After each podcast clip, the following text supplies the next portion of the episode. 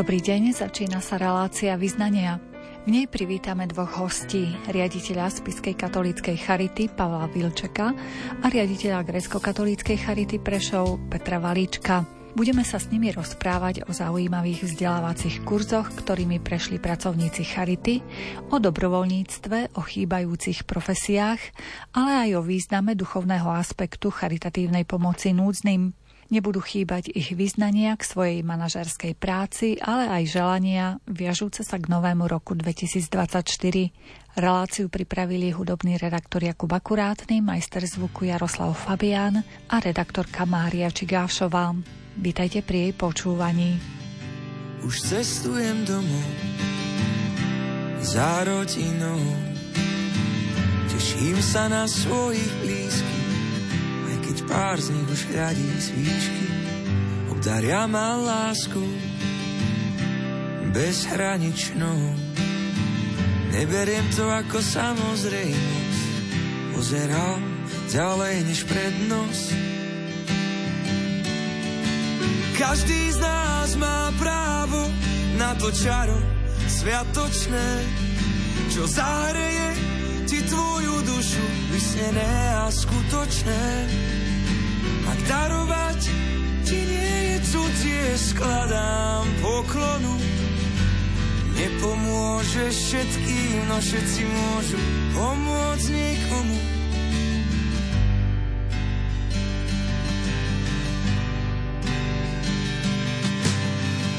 Vždy všechno nejde podle plánu,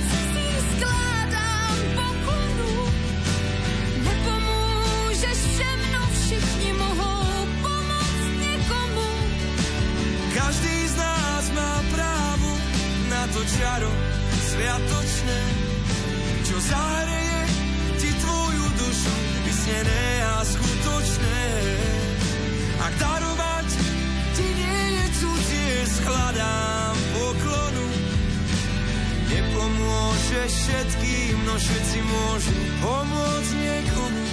Oh. Pán riaditeľ Grecko-katolíckej Charity Prešov, my sme v jednej z relácií rozprávali o veľmi zaujímavom projekte, keby ste nám priblížili ten projekt. Volá sa Dekacert. S týmto projektom sme sa zoznámili svojho času už v Nemecku pri určitom vzdelávaní a projekte, keď sme boli ešte v Recbachu a s Českou charitou a prešlo zhruba 10 rokov a vlastne tento projekt Dekacert, vlastne je to taký vzdelávací etický program pre zamestnancov Charity, aplikovaný v prvom kole v Nemecku pani profesorkou Elizabeth Junemann, ktorá ho vymyslela pripravila a aplikuje, alebo aplikovala v podmienkach nemeckej charity, tak neskôr sa pridala Česká charita a v roku 2022 aj Slovenská katolická charita priamo už vzdelávacími aktivitami. My sme v priebehu roka 2023 vyškolili spolu z našich cca 120 zamestnancov 81 zamestnancov. Prešlo cez tento dekacert v štyroch skupinách po 20, takže to je tak zhruba vychádza. A v tých 80 zamestnancov je vlastne 5 e, zariadení, respektíve 6 vrátanie Centra Charity, ktorá je riadiacou zložkou centrum, ktorí týmto dekacertom prešli, čo nám umožnil program uvedomiť si znovu tie hodnoty Božie a princípy, ktoré nám dal prostredníctvom Mojžiša, aby sme sa vedeli naozaj orientovať v tomto živote a hľadeli na hodnoty, ktoré majú väčší zmysel, väčší charakter, n- nie na tie ľudské a, a pozemské. A čo veľmi kvitovali zamestnanci, že tých 10 princípov sa objavilo nejakým spôsobom v každej zo služieb. A tých 10 princípov sa naozaj mohlo v každej zo služieb osobitne rozvinúť podľa špecifik e, zariadenia služby klientov, ale vlastne aj toho, ako to tí ľudia prijali, ako to vnímali zamestnanci a urobili sme to tak, aby každé zariadenie aspoň tri veci do budúcna zmenilo, respektíve rozbehlo iným spôsobom, než tomu bolo doteraz. A tak hovorím, to u nás sa podarilo to, že vlastne každá budova, každá služba alebo sieť služieb má svojho patrona. V daných budovách, objektoch, kanceláriách prenajatých sme dohodnutí, že do konca tohto roku bude všade inštalovaná ikona e, toho svetého patrona. A pre budúci rok je stanovený deň, kedy zariadenie urobí vlastnú duchovnú ako keby obnovu alebo taký odpust s tým, že urobia ho v podmienkach interných, zamestnanci, klienti. Ak budeme môcť niektorí prísť z centra alebo z iných služieb, prídeme ale prioritne pre nich. Malo by to slúžiť na také naozaj hĺbšie si uvedomenie spolu aj s príjimateľmi služieb alebo klientmi o tých duchovných hodnotách, ale má sa to premietnúť aj, hovorím, do tej praktickej roviny. Neboli to len duchovné veci, ktoré vlastne niektoré zariadenia si vybrali. My sme ich nechali, aby si sami určili, pokiaľ je to v tom rámci duchovnom, ľudskom a, a prirodzenom, tak sme ich nechali, aby si vybrali. Niektorí si vybrali to, že ja neviem, urobia s klientmi si a strávia ten deň e, spoločnou modlitbou, spoločným stolovaním, výzdobou zariadenia alebo niečím takým a pripomenú aj tým klientom vlastne, aký je to sviatok toho patrona a tak ďalej, toho zariadenia. Takže je to tak aj do tej praktickej roviny dané. Myslím si, že na tých školeniach, ktoré prebehli, 3 dni po cca 4 hodiny vzdelávania, tak sme mohli o mnohých veciach aj spolu diskutovať. Práve o tých desiatich princípoch v každej službe. Takže to boli aj zaujímavé rozhovory niektoré. Niekedy toho bolo tak, že sme nášho exercitátora, respektíve toho nášho učiteľa, ktorý je už certifikovaný na DKC, a je ním náš duchovný správca, otec Jozef Gáča, počúvali, ako keby môžem povedať, s otvorenými ústami, pretože to boli veľmi pekné, jednoduché, ale aj zaujímavé veci. A niektoré zariadenia niektorých kolegovia mali aj pekné otázky k tomu. Takže myslím si, že to prispelo aj k takému prehlbeniu našej viery, oboznameniu sa možno hlbšiemu s tým dekalogom, ale aj s tými princípmi, ktoré do dekalogu alebo v rámci dekalogu do sociálnych služieb vložila pani profesorka Juneman. Takže sme za to vďační. No a čaká nás budúci rok prvý rok vlastne tej implementácie. My chceme urobiť ešte dve veci. Chceme, aby aj sieť špecializovaných sociálnych poradní, kde bola e, väčšia väčšina zamestnancov vyškolená, ale ešte nejakí zostali sa do školiny. A ďalšia vec, agentúry ošetrovateľskej starostlivosti tiež, aby ešte e, týmto prešli. A tým pádom by sme mohli povedať, že je celá organizácia vyškolená. A mňa osobne to veľmi potešilo, povzbudilo a som rád, že sa v duchovnej oblasti poviem možno, že tam, kde bol niekedy v minulosti problém prijať možno isté duchovné princípy, ale nie, že ich prijať, ale možno si aj uvedomiť, aj trošku prijať, tak prostredníctvom tohoto programu to bolo oveľa jednoduchšie a išlo to, išlo to lepšie. Dekacert, desatoro, teda certifikát pre desatoro pre charitu, pre pracovníkov charity, pre ľudí, ktorí chcú na charite pracovať. Desatoro je vlastne základom. A ja som svojho času bol v Tanzánii a musím povedať, že to, že je tá krajina, nechcem povedať, že zaostala, ale tak ďaleko, je práve to, že tam desatoro, že tá morálka chýba. Čiže ja si myslím, že môžeme byť vďační našim, a nechcem povedať otcom, dedom, predkom, že v týchto končinách, kde my žijeme, je morálka, že je desatoro a len preto sa tu nadá žiť.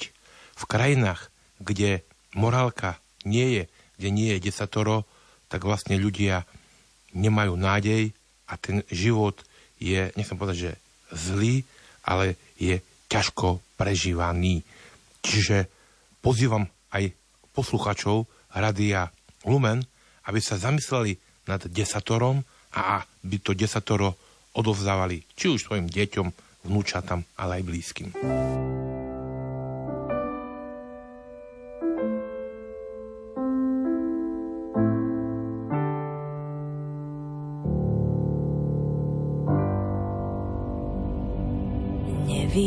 Staniera, čo patrí iným.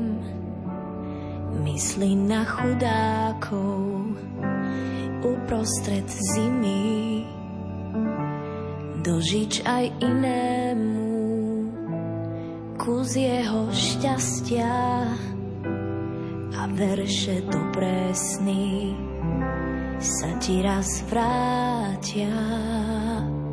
Neklam, že nemáš dosť, máš, čo ti stačí, to, čo máš navyše, musíš vždy strážiť.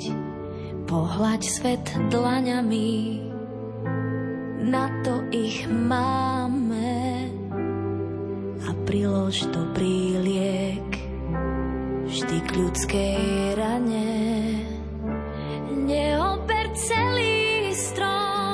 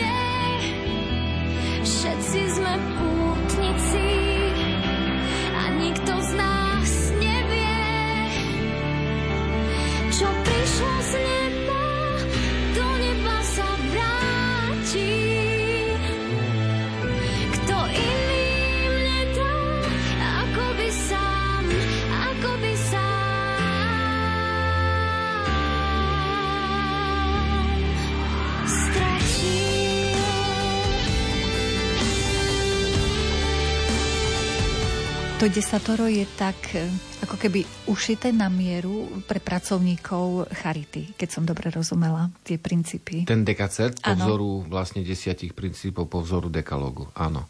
Sú tam princípy ako identita, kde som, v akej organizácii, e, je to cirkevná organizácia, kto ju založil, za akým účelom, aké má poslanie, aký má predmet svojej činnosti, prečo to robíme. To sú hodnoty, ktoré sme si museli v prvom bode identita uvedomiť. Že som pracovník Charity a mám tu svoje poslanie. A nie je to len tak, že som tu. Takže napríklad to je jeden z desiatich bodov. Bolo tam napríklad, poviem posledný, desiatý, sociálne spoločenstvo. Znamená to, kde žijem, kde je tá služba vložená, v komunite nejakej, ako v nej chcem pôsobiť, čo chcem pre tú komunitu priniesť. Takže to sú naozaj veľmi pekné a na zamyslenie tie princípy, ktoré vlastne z dekalógu tá pani profesorka vytiahla a dala do tej charitnej praxe. Ja môžem len potvrdiť, a toto, čo povedal napríklad to prvé prikázanie, my keď sme si to prechádzali s kolegami na sekretariáte na Spiši, tak tam sme si vlastne uvedomili, aké je naše poslanie. Že ozaj máme byť predlženými rukami Krista, objímajúceho aj človeka núzneho, človeka 21. storočia. Na druhej strane, charita je priestor pre každého jedného z nás, aby sme konali dobro aj v 21. storočí a ak budeme všetci konať dobro, tak bude lepšia celá naša spoločnosť. Môžem ešte jednu vec povedať, čo my sme začali tento rok robiť. Možno aj je to také zosilnené tým dekacertom, že sme začali do identity Charity uvádzať všetkých novoprijatých zamestnancov. Prináša to už nejaké to prvé ovocie, to vzdelávanie? Pre mňa samotného, hej, za iných neviem hovoriť, ale v tých organizačných veciach, možno aj v tých veciach, o ktorých sme mali možnosť hovoriť, sme mohli načrieť viacej na hlbinu, uvedomiť si niektoré veci, lepšie si niektoré veci duchovný aj program zorganizovať, lebo sme už do neho doplnili vlastne do toho duchovného programu pre všetkých zamestnancov a v niektorých zariadeniach aj klientov o tie princípy, ktoré sme, alebo vedomosti, alebo to, čo sme zažili na tom dekacerte, do toho nášho duchovného programu. A teda môžem povedať, že sa ten program prehlbuje, spestruje sa, Každé zariadenie si vybralo to, ktoré nemalo svojho patróna, to, ktoré malo si mohlo uvedomiť v tej identite vlastne, akého patrona má. Centrum riadiaca zložka našej charity máme zakladateľa biskupa Petra Pavla Gojdiča. To je veľmi krásny príklad. Sám žil a veril že Boh je láska, milujme ho tomuto heslu, tomuto presvedčeniu. Takže sme si mohli naozaj tie veci tak viacej uvedomiť, precítiť a preto hovorím, urobili sme ďalší krok v týchto otázkach, ale vždy poviem, že k tomu duchovnu je blízko aj to ľudské. To znamená, my si uvedomujeme, že nielen to duchovné, ale jedna ruka v ruke je aj to ľudské. To znamená, niektoré aktivity alebo tie praktické stránky tu sú aj, aj uvedomenie si ľudskosti, možno tie vzťahy, možno organizácia niektorých aktivít aj po tej stránke ľudskej, nielen po duchovnej. Proste uvedomiť si tú hĺbku toho celého duchovna. Aj s tým dosahom na ľudskosť. A ja môžem povedať určite pre všetkých tých našich pracovníkov, ktorí to absolvovali, pretože treba povedať, že dneska žijeme v takom informačnom smogu, v takej hmle je množstvo rôznych informácií, rôzne médiá nás zahlcujú. A teda človeka obklopuje neviem, televízia, rozhlas, internet, noviny a častokrát mu neostáva priestor na to, aby sa zamyslel, kto som, čo som, kam smerujem. A práve ten dekacert je dobrý na to, že tí naši pracovníci sa mohli zamyslieť, kto som, kde pracujem, pre koho pracujem a vlastne aj čo z toho budem mať, ak budem pomáhať. Proste ten môj život tu na nekončí. Ono to bude niekde pokračovať. Čiže ak slúžim núdznym, v ktorých je zvláštnym spôsobom pritomnený Kristus, tak vlastne slúžim samotnému Kristovi. A cez mňa prichádza Boh aj k človeku 21. storočia. Ešte nejaké ďalšie také zaujímavé vzdelávania organizuje Charita, alebo treba vy ako samostatné Charity si zvyknete pripraviť s nejakými lektormi? Tak napríklad my na Spiši máme pravidelnú formáciu, čiže vlastne všetci zamestnanci, ktorí prichádzajú na charitu, na Spiskou katolickú charitu, tak oboznámie sa jednak s Spiskou katolickou charitou, jej fungovaním, zložkami ako takými, a na druhej strane sú oboznámení aj so sociálnou náukou cirkvi, pretože to je to podstatné. Na tej formácii je aj duchovný správca Spiskej katolíckej charity, ktorý vlastne zase dáva ten duchovný background pretože ak budeme vykonávať len tie sociálne, zdravotné, respektíve vzdelávacie činnosti, ak podľahneme aktivizmu, tak tá podstata nám utečie. Tá podstata je Boh.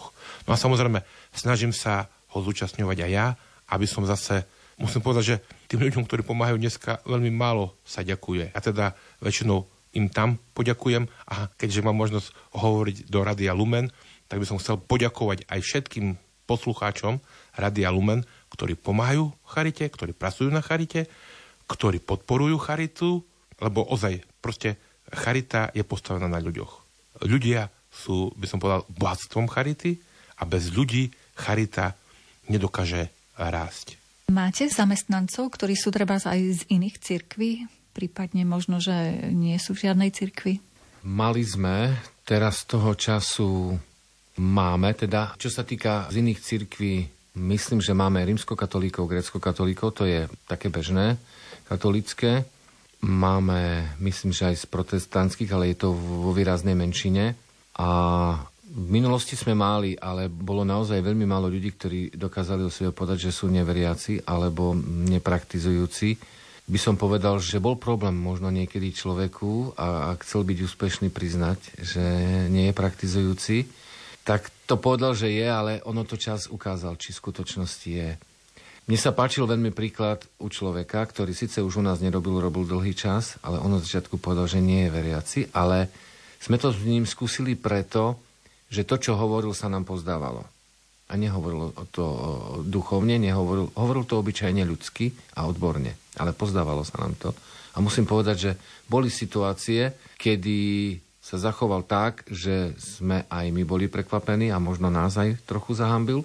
Ale na druhej strane, tým, že dlhodobo nečerpal, zase nevydržal možno dlhodobo v tej službe pracovať. Takže my všetci môžeme byť odborníci, môžeme byť ľudskí, ale keď si neuvedomíme duchovno tú silu, ktorú môžeme a milosť od pána dostať, tak my nevydržíme dlhodobo pracovať. Ja sám by som mohol o tom viacej hovoriť, ale ja som po ukončení korony naozaj bol v situácii, že som zvažoval, že odídem. Mal som toho dosť, poviem pravdu. A čo mi pomohlo, boli kolegovia, ale aj to, že nechcem, aby to vyznelo nejak s takou pýchou alebo s čím si, ale musel som načrieť na hlbinu. Ja sám som to skúsil a verím tomu, mám opätovne silu pracovať, mám chuť pracovať a teším sa tomu. A kde ste konkrétne našli tú silu? V čom? Modlitbe osobnej. Otváram srdce do kora, nech prúdi tvoj duch, nech prúdi tvoj duch. Otváram srdce do kora, nech prúdi tvoj duch, nech prúdi tvoj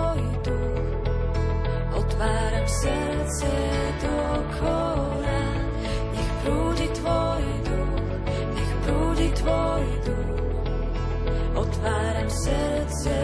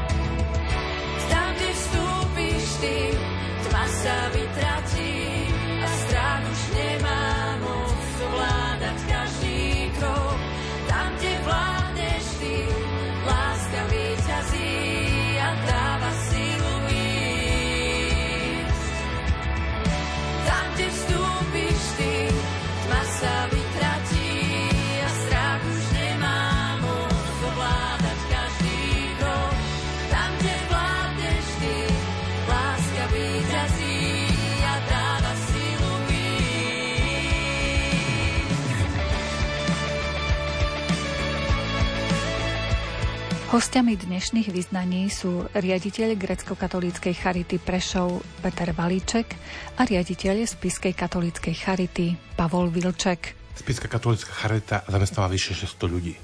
Čiže áno, gro je istotne katolíkov, rímokatolíkov. Máme veľa grekokatolíkov, dokonca v niektorých oblastiach máme len grekokatolíkov, keď sme v grekokatolických obciach. Máme dosť veľa aj pravoslávnych, máme aj evangelikálnych rôznych denominácií, no a samozrejme máme aj neveriacich. Tu môžem povedať príklad v Čechách, keď som bol a som sa bavil s duchovným správcom, sa mi zdá, že to boli České Voďovice, respektíve Plzeň, keď hovoril, že dával duchovné cvičenia pracovníkom Charity a keď to tak s nimi rozobral, tak vlastne medzi nimi nebol ani jediný veriaci. Čiže napríklad e, viem, že tie, ja neviem, západné Čechy, teda plzenská dieceza a tak ďalej, tam pracuje 60-70% neveriacich a teda kresťanov alebo veriacich je nejakých 30% a z toho ešte neviem, koľko je katolíkov. Charita to nie je, by som povedal, nejaká sekta, to nie je skupina vyvolených, skupina katolíkov. Charita je priestor na to, aby ľudia konali dobro a keď sú konať ľudia dobro, hoci aj z iných denominácií, hoci aj iných cirkví, akože nebraníme im, my sme len radi a sme im vďační. Spolupracujú s vašimi charitami aj duchovní otcovia, nejakí kňazi, ktorí dodajú tú silu ľuďom, ktorí sú veriaci vo vašich organizáciách? Od prvej chvíle, kedy bola obnovená činnosť grecko-katolíckej Charity Prešov, a to bol 1. september 1991, za to celé obdobie môžeme povedať, že Charita nebola bez duchovného správcu, za čo sme veľmi vďační. V terajšom období je to už tretí duchovný správca, ktorého ja zažívam na Charite, ale som za každého jedného z nich vďačný. Každý priniesol niečo osobité a tá podstata je stále tá istá. A samozrejme, duchovný správca je hlavne v službách v Prešove, ale v službách mimo Prešov, Snina, Humenné, Svidník, Starolibovňa, Bardejú, tak tam sú aj miestni duchovní správcovia a oni sú bližšie.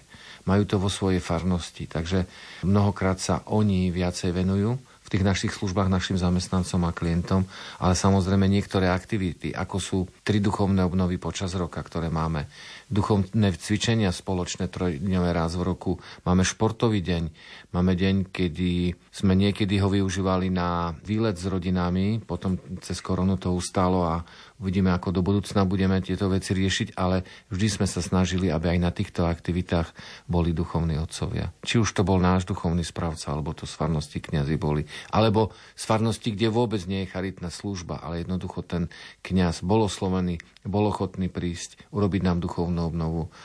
Takže aj sa mnohí tešili tomu, že mohli byť s nami. Mnohokrát sme dostali spätnú väzbu, že aj oni pookriali, tak nás to tešilo. Takže využívame túto možnosť. Čo sa týka duchovných, na Spiskej katolíckej charite, tak takisto máme duchovného správcu. A treba povedať, že Spiská katolická charita zamestnáva vyše 600 zamestnancov. Čiže tých 600 ľudí, to si myslím, že už je aj dosť obsiahla farnosť, o ktorú sa musí postarať. Čiže to nie je len, ja neviem, spoločné sveté omše, duchovné cvičenia, obnovy, ale to sú napríklad občas aj pohreby, to sú občas aj chvála Bohu sobáše, to sú občas aj krsty, proste toho je oveľa viacej. Musím povedať, že spisky, biskupy, počnúť s Janom Vojtašákom, cez Františka Tondru, Štefana Sečku, Janka Kuboša, ale aj teraz František Trstenský, vždycky charite, spiskej katolickej charite žehnali a snažili sa, aby sa rozvíjala. Čiže vždycky sme mali, teraz máme asi piatich kňazov, ktorí majú vyslovene na starosti charitu, respektíve sú v charite a vďaka ním sa nám darí aj tú duchovnú službu zachovávať. Znova zopakujem, že charita to nie je len o sociálnych, zdravotných, respektíve vzdelávacích službách, ale tu ide o holistický prístup, teda postarať sa o celého človeka a ak mu nedáme tú duchovno, tak vlastne my mu nepomôžeme. Našou úlohou nie je človeka prekryť. Čiže ak má nejaký problém, zakryť a ten problém, aby zmizol ľuďom z očí. Nie je posunúť ho doprava, doľava. Našou úlohou je posunúť ho hore. Čo to znamená hore? Bližšie k Bohu. A toto si trúfnem povedať, že bez kňazov nedokážeme. Čiže len vďaka kňazom Spiska katolická charita ozaj poskytuje holistické služby a teda môžeme si dovoliť mať od hospicu až po napríklad Centrum pre deti a rodiny, čiže pre detský domov, kde vo všetkých tých službách sú ľudia, ktorí Boha potrebujú a zase musím povedať, že keď ho prijali, tí primatelia, teda klienti, by sa dalo povedať, tak dokonca častokrát aj nás, ktorí na charite pracujeme, predbiehajú.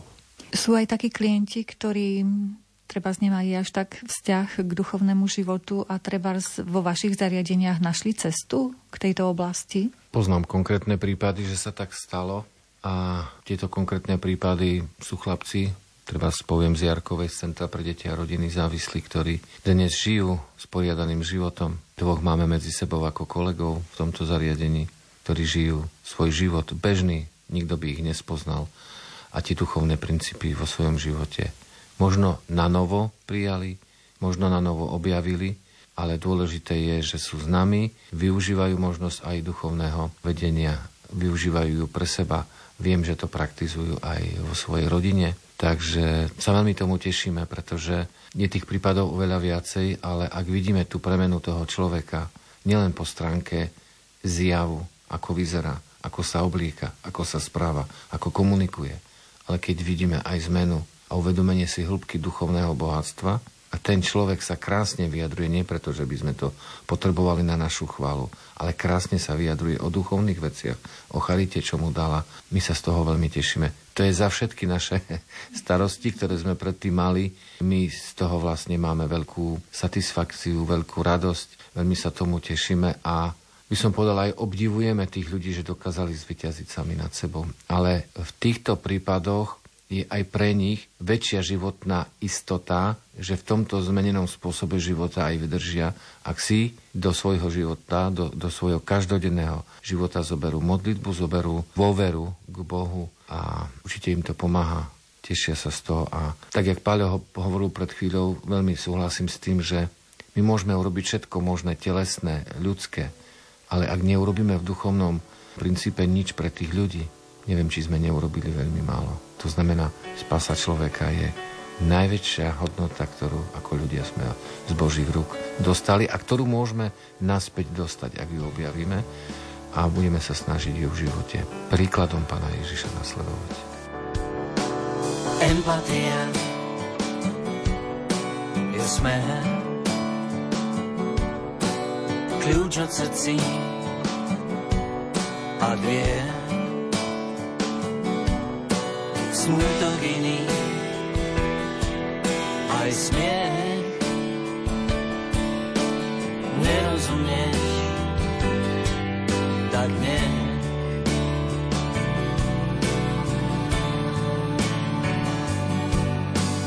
Empatia je svet do tých druhých sa vcíť zbožné prianie. Ja viem, neprekročíš svoj deň.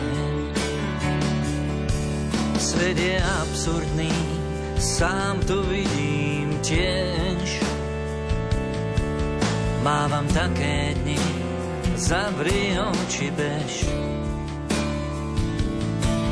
Potom ráno zas tma sa rozplynie. Ďalke známy hlas opäť jasne znie. Charita je nástrojom biskupa. Charita je nástrojom cirkvy.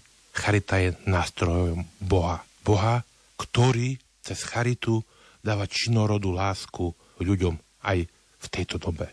Čiže to je, by som povedal, vo všetkých službách, ktoré Charita poskytuje na Spiši, ale istotne, čo to najviac vidím, je to v hospici. Teda je to v zariadení, ktoré sa stará o terminálne chorých a tu na nejde len o toho človeka, ktorý samozrejme si uvedomí častokrát, že aký je ten zmysel života, možno, že má niekedy problém aj stadiaľ odísť, ale by som povedal, že ešte o oveľa väčšej miere sú to napríklad tí príbuzní, ktorí prichádzajú a ktorí si uvedomujú, raz tu budeme možno ležať aj my, ale raz istotne z tohto sveta pôjdeme aj my. Ako sa my pripravujeme na to stretnutie s Bohom? Ozaj smrťou všetko končí?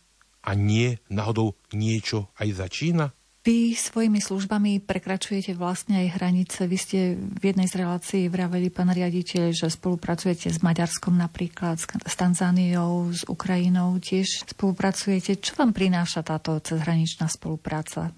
Samozrejme musím povedať, že spolupracujeme v talianskom, švajčiarskom, rakúskom. Som členom long term care, čiže dlhodobej starostlivosti v rámci Caritas Európa. Charit je v Európe vyše 40. Nevrajím, že poznám z každej krajiny, ale možno, že z väčšiny krajín poznám aspoň niekoľko e, pracovníkov. Na jednej strane je to pre mňa obrovská inšpirácia, pretože ozaj byť a žiť s ľuďmi, ktorí sú naplnení láskou, je pre mňa obrovská výzva. Na druhej strane sa priznám, že vidím aj tie rizika, to ohrozenie, ktoré nám hrozí. Čiže napríklad niektoré charity sa vzdali znaku charitného. Čiže nechali si užívať nadpis Caritas, príslušná krajina. Niektorí sa vzdali kríža. A vlastne láska bez kríža postupne vyhorí. Ten kríž je to, čo tým plameňom dáva silu. A ak vy ten základ zrušíte, nemá to z čoho čerpať. Pomaličky to vyhorí. Priznám sa, že je to pre mňa aj veľkou inšpiráciou, pretože bol som v krajinách, kde Charita bola najväčším poskytovateľom sociálnych služieb, zdravotných služieb. A to, čo dneska beží, najmä v Európe, že je obrovský tlak od liberálov na nás, kresťanov, na tých, ktorí milujú, ktorí sa snažia pomáhať, spôsobilo to, že tie charity úplne ukončili svoje služby. Pretože napríklad súdy tam rozhodovali a teda dávali im príkaz, že musia poskytovať eutanáziu v svojich zariadeniach, že musia poskytovať potraty. Čiže napríklad táto charita komplet všetky služby odovzdala štátu, štát niečo, bo som sa vedel, čo je s nimi dneska, niečo dal podnikateľom, zvyšok ostalo proste vo vzduchoprázdne, ale aký je výsledok? že napríklad dneska sú tam sociálne služby nedostupné. Alebo si to draho zaplatíte, alebo nič nedostanete.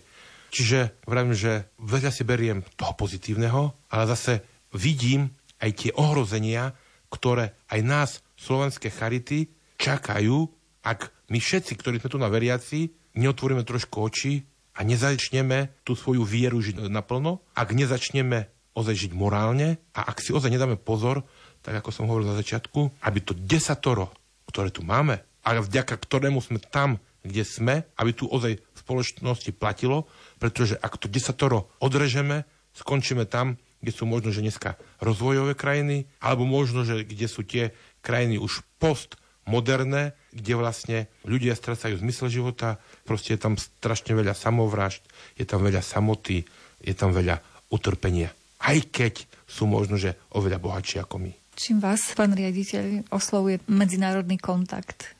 Ja asi len potvrdím to, čo Paľo povedal, že máme skúsenosť s charitami na východe, možno, že menšie tie zahraničné skúsenosti. Na východe Ukrajina, tu v okolí Poľsko, na západ Česko, možno Nemecko, možno Švajčiarsko ale v podstate platí asi to isté, čo bolo povedané, že západné charity nás obdivujú. Ako je možné, že v takých podmienkach robíme iných materiálnych, finančných, ekonomických, ale že ako keby zatiaľ, oni to tak vidia, ja neviem, či je to pravda, ale oni to tak vidia, že ten úsmev na tvári, tá celosť robiť zatiaľ ešte ju máme.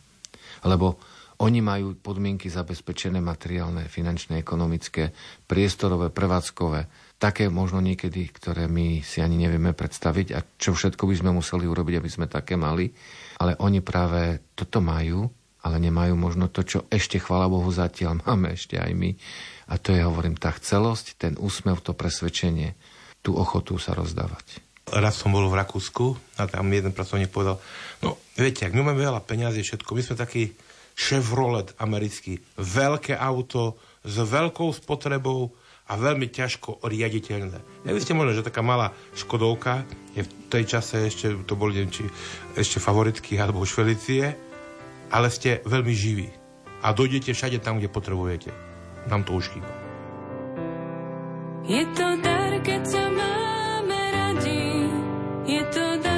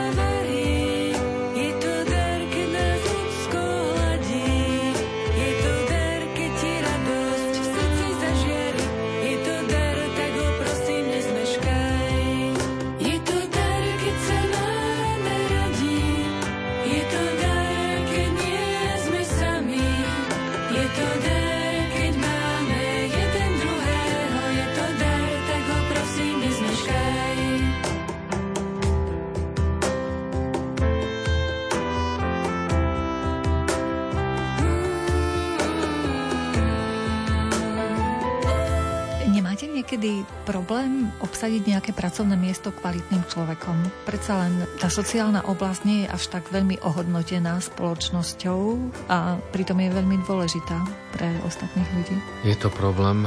Mali sme napríklad posledné dva roky, ale rok dozadu a predtým dva roky dozadu problém obsadiť miesta v agentúre ošetrovateľskej starostlivosti sestrami. Mali sme veľký výpadok. Nevedeli sme, čo si počať. Dva roky sme hľadali sestry a nakoniec sme našli. Momentálne posledný rok je situácia stabilizovaná, chvala Bohu. To bol Prešov. Napríklad v Osledníku sme hľadali psychológa do Centra pre deti a rodiny. Vzhľadom na možnosti finančné, ktoré sme vedeli poskytnúť, pol roka sme hľadali. Je problém nájsť dobrých sociálnych pracovníkov. Možno my nemáme až takú potrebu opatrovateľov, ale viem, že sa hovorí o opatrovateľoch, opatrovateľkách, že je problém ich zohnať. Áno, máme problém aj my zohnať na rôzne pozície dobrých ľudí a sú situácie, kedy robíme aj 3, aj 4, aj 5 výberových konaní, aby sme vôbec niekoho našli. Napríklad aj špecializovaných sociálnych poradcov. Takže stretávame sa s tým problémom. No, my sme, neviem, 5 krát väčšie alebo koľko, že máme asi tých problémov aj 5 krát viacej. Možno, že najviac, aj keď teraz možno, že to je trošku sanované, lebo ľudí teda sháňame zdravotné sestry do hospicu. Pretože je to asi jedna z najťažších služieb, ktoré Charita poskytuje, tam totiž neexistuje reparát. Ak náhodou niečo tí naši pracovníci urobia zle, už to nenapravia. Už proste ten človek odišiel. Ak sme mohli niečo urobiť pre spásu jeho duši, tak sme to museli urobiť vtedy, keď tu bol.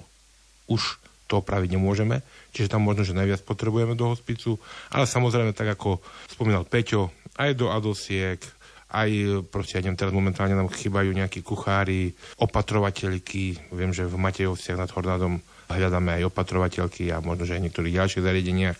Čiže proste charita je priestor na to, aby ľudia konali dobro a čo je typické pre túto dobu a tým, že my smerujeme tiež na západ, je čoraz to menej ľudí ochotných.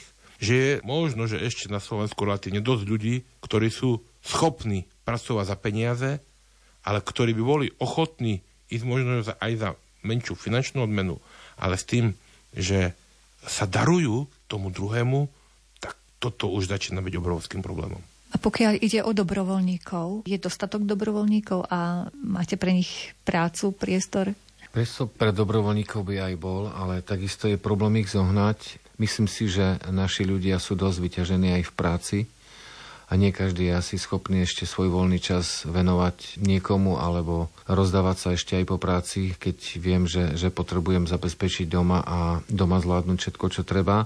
Myslím si, že potrebujeme aj my poraz odborne v tejto oblasti naučiť sa lepšie motivovať, pracovať s dobrovoľníkmi, vedie im niečo ponúknuť. Cestou do budúcna by mohla byť, e, máme legislatívu pre dobrovoľníkov, ale mohla by to byť otázka akreditácií dobrovoľníckých programov. Možno by sa tam dali získať nejaké aspoň drobné motivačné finančné prostriedky. Takisto pre prácu s dobrovoľníkmi potrebujeme zaplatiť človeka, koordinátora pre dobrovoľníkov. Nie je to samo sebou. Alebo sme skúšali zložiť túto zodpovednosť za dobrovoľníkov priamo na zariadenia. Nie všetci sa s tým vedeli vysporiadať. To znamená, chce to tiež človeka, ktorý sa bude vedieť v tejto oblasti, možno aj vzdelávať, bude erudovaný a bude vedieť s dobrovoľníkmi lepšie pracovať. To znamená, potrebujeme sa v tejto oblasti po každej strane posúvať a samozrejme chce to aj svoje finančné prostriedky. Či chceme, či nie, musíme aj toto povedať. Ja by som k tomu povedal toľko. Súhlasím s Peťom. Keď vznikali charity pred 100 rokmi, napríklad v Československu vznikla v roku 1927, bola úplne iná doba a čo sa týka dobrovoľníctva, bolo to úplne inač postavené. Si zoberte, že vtedy pracovalo neviem aké malé percento žien, väčšinou ak pracovali, tak to boli muži. Tým pádom, že ženy boli doma vedeli si viacej času nájsť na to, aby pomáhali núdznym. A či už to bolo cez organizovanú charitu, alebo cez rôzne spolky, myslím si, že tej pomoci, svoj pomoci bolo oveľa viacej. Ešte možno 30 rokov dozadu ženy išli do dôchodku v 54 rokoch a tým pádom zostávalo dosť veľa žien, ktoré už boli v dôchodku, ktoré sa vedeli postarať ešte možno, že o svojich rodičov, ktorí potrebovali pomoc, ktoré sa vedeli postarať o svoje vnúčata a pri tej celkovej zaneprázdnenosti na tom dôchodku vedeli sa ešte zapojiť aj do farských charit, respektíve do toho dobrovoľníctva. Dnes tá doba je tak, by som povedal, náročná a tak veľa času berie, že vlastne keď si zoberiete, pomaličky nenájdete človeka, ktorý by mal čas a teda priestor na to, aby pomáhal. Čiže áno, sú to možno, že niektoré teda dneska oveľa lepšie funguje firemné dobrovoľníctvo, čiže sú to niektoré firmy, ktoré sú ochotné pomáhať a vybudovať dobrý dobrovoľnícky program, posáňať dostatok dobrovoľníkov do farských charit je ozaj dneska obrovské umenie, keďže štát mnohé veci skomplikoval, tak ako povedal Peťo Valiček, mal by teraz hľadať spôsoby, ako tých dobrovoľníkov zaktivizovať. A tu poviem napríklad, napríklad z Maďarska, keď som sa bavil s riaditeľom Charity v Egri, tak tam napríklad študenti na to, aby zmaturovali, tak musia odrobiť 40 hodín dobrovoľnícky, či už v Charite, alebo v podobných spolkoch, pri či už pomoci núdznym, možno že pri vzdelávaní, respektíve pri iných aktivitách, ktoré ich v niečo naštartujú a najmä ktoré ich spoločensky posunú. Že vlastne už tak v rámci toho školského systému sú vedení aj k tej dobrovoľníckej práci vlastne. Samozrejme, na západe funguje Young Charita, čiže pre mladých a vychovávajú ich k tomu, či už rodičia, alebo proste to spoločenstvo. Čiže priznám sa, že spolupracujem teda s rôznymi. Veľmi sa mi páči program aj teraz minulý týždeň. Tu bol kňaz od Salzburgu s ďalšími. Priviezli nám kamión plný potravín pre našich ukrajinských utečencov, ale aj pre samotnú Ukrajinu, čiže čiastočne niečo z tých potravín skončí tam, ktoré komplet vyzbierali mladí ľudia, respektíve on povedal, že to sú deti od 12 rokov. A on to povedal trošku inač ak my im nedáme priestor konať dobro, ak my ich nezapojíme, hej, oni majú nedaleko Salzburg, na druhú stranu už sú v Nemecku, majú Mníchov, títo mladí ľudia nám utečú z našich farností, z našich obcí, z našich komunít a tie komunity vymru. Potom nám tu naprídu rôzni ľudia, ktorých my nechceme, ktorých prerozdelia, čiže nejakí migranti, úplne iní kultúrne, možno, že oveľa viacej závislí na sociálnych benefitoch a zrazu celá komunita začne upadať. Hej. Čiže tam vyslovene oveľa viacej priestoru nechávajú tým mladým na to, aby boli aktívni, pretože ak nebudú aktívni, tak oni nebudú mať zmysel zostať v tej komunite a tá komunita vymrie. Všetko má svoj čas, vždy po daždi vyjde dúha v nás. Sme odvážni snívať smieš a lietať tiež. Vietor, búrka, dáš nebo vyčistí, nie si sám, to dáš, len sa uistíš pre každého rovnaký je svet kde vnútri v nás ozýva sa hlas. Nechce byť viac ukrytý. Vie, že prišiel deň, keď musíš patriť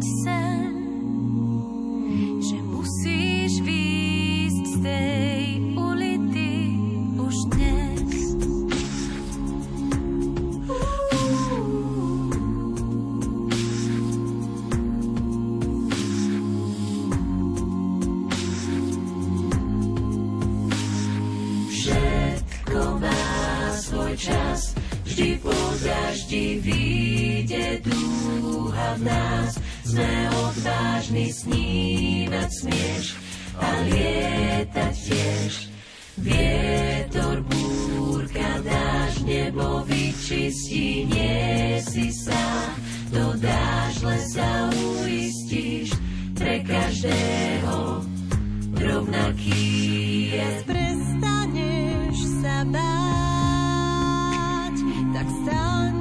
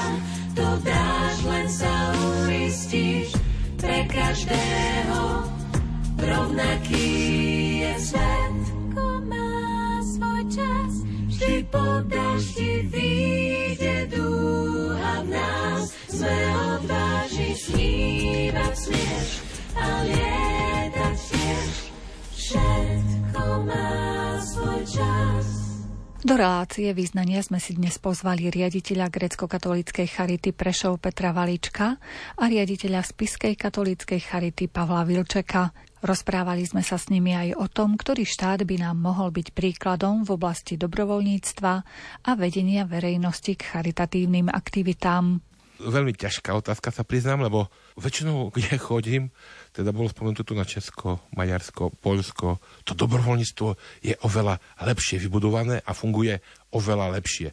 Dokonca by som povedal, že na západe, ktorými krajinami som si prešiel, tak to dobrovoľníctvo fungovalo oveľa lepšie. Ale myslím, že to je aj trošku chyba nás, diecezných charit, že vytvárajú oveľa väčší priestor na to, aby ľudia to dobro mohli konať. A to dobrovoľníctvo to nie je len to, že pôjdeme, neviem, sa budem starať o, o starého, chorého, že proste donesiem niečo bezdomovcovi. Ale vo všeobecnosti to dobrovoľníctvo je v tom, že oni sa snažia pozdvihnúť celé komunity. Čiže tu to od rôznych, ja neviem, kultúrnych vystúpení pre starých ľudí. Sú to možno, že teraz, keď bude zbierka hlinený dukat, na ktorú teda pozývam najmä mladých ľudí, možno, že ten jeden deň ozaj by ich nezabil, ak by urobil niečo dobré pre tých núdznych.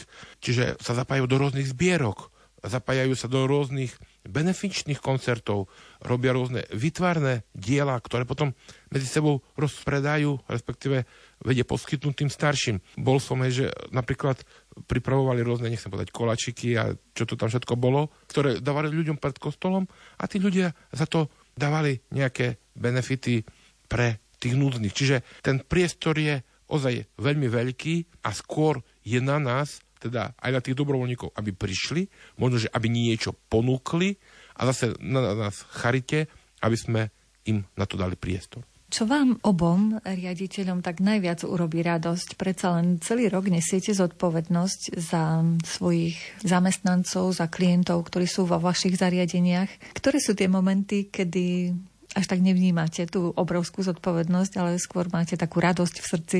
Ja musím povedať za seba, aj teraz, keď som bol napríklad v Tanzánii, a bol som neskutočne šťastný, keď som sa mohol naspäť vrátiť medzi tých svojich kolegov, keď som sa mohol vrátiť a bol som vo viacerých našich zariadeniach, kde som ozaj videl tie fungujúce sociálne, zdravotné služby, tie naše, lebo my máme aj školu špeciálnu, škôlky, čiže to všetko, čo tu nám funguje a tam nefunguje vôbec nič. Čiže až potom si človek uvedomí, čo má. A teda ďakujem v prvom rade Bohu, lebo vidím, že to je obrovské požehnanie, požehnanie charity a požehnanie aj tých ľudí, ktorí pomoc potrebujú a je to požehnaním pre celé Slovensko.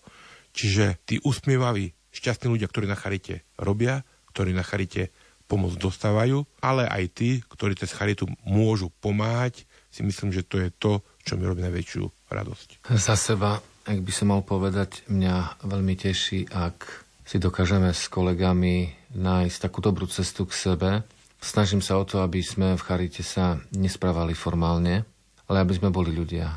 To znamená, áno, je tu zodpovednosť šéfa nadriadených pracovníkov vedúcich zariadenia a služieb, ale myslím si, že tou neformálnosťou sa niekedy dá viacej urobiť než formalitou. Teda hovorím som rád, ak dokážeme s kolegami fungovať tak, že naozaj sa správame ako ľudia. Ale sú samozrejme situácie, kedy človek musí vystúpiť ako autorita, ale ako formálna autorita. Ale som rád, ak naozaj takto dokážeme fungovať. A teší ma aj to napríklad, keď vidím klientov, ktorí sú spokojní.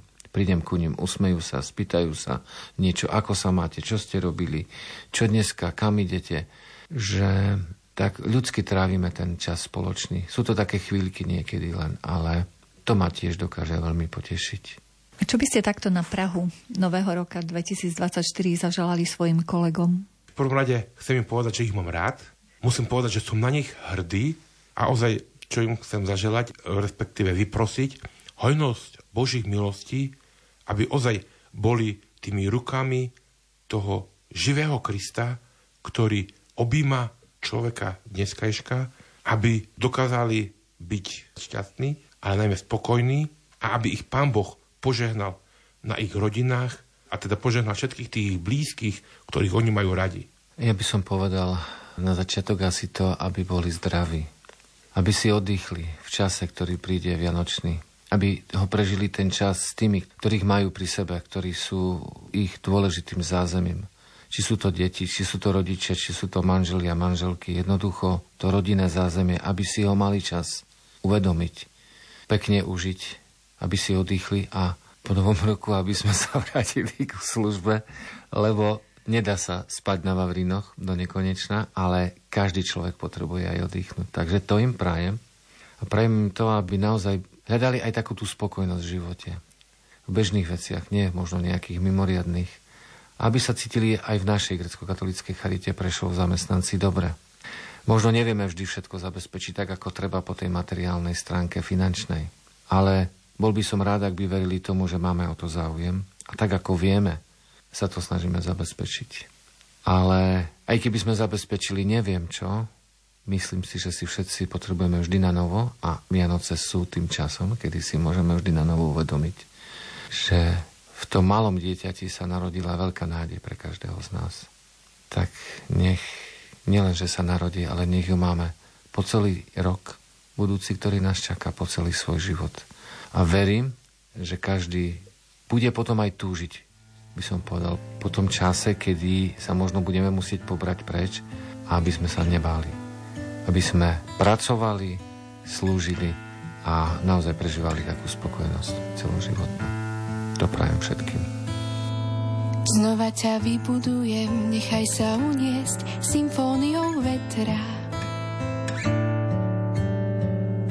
Si tónom vnútra Zaspievam ti ešte raz. Našimi dnešnými hostiami boli riaditeľ Spiskej katolíckej charity Pavol Vilček a riaditeľ Grecko-katolíckej charity Prešov Peter Valíček. Reláciu si môžete vypočuť ešte raz v repríze v sobotu o 14. hodine alebo z nášho rozhlasového archívu. Pod prípravou dnešných význaní sú podpísaní Jakub Akurátny, Jaroslav Fabian a Mária Čigášová. Ďakujeme vám za pozornosť a želáme vám pekný deň si tóno môjho vnútra. Zaspievam ti ešte raz.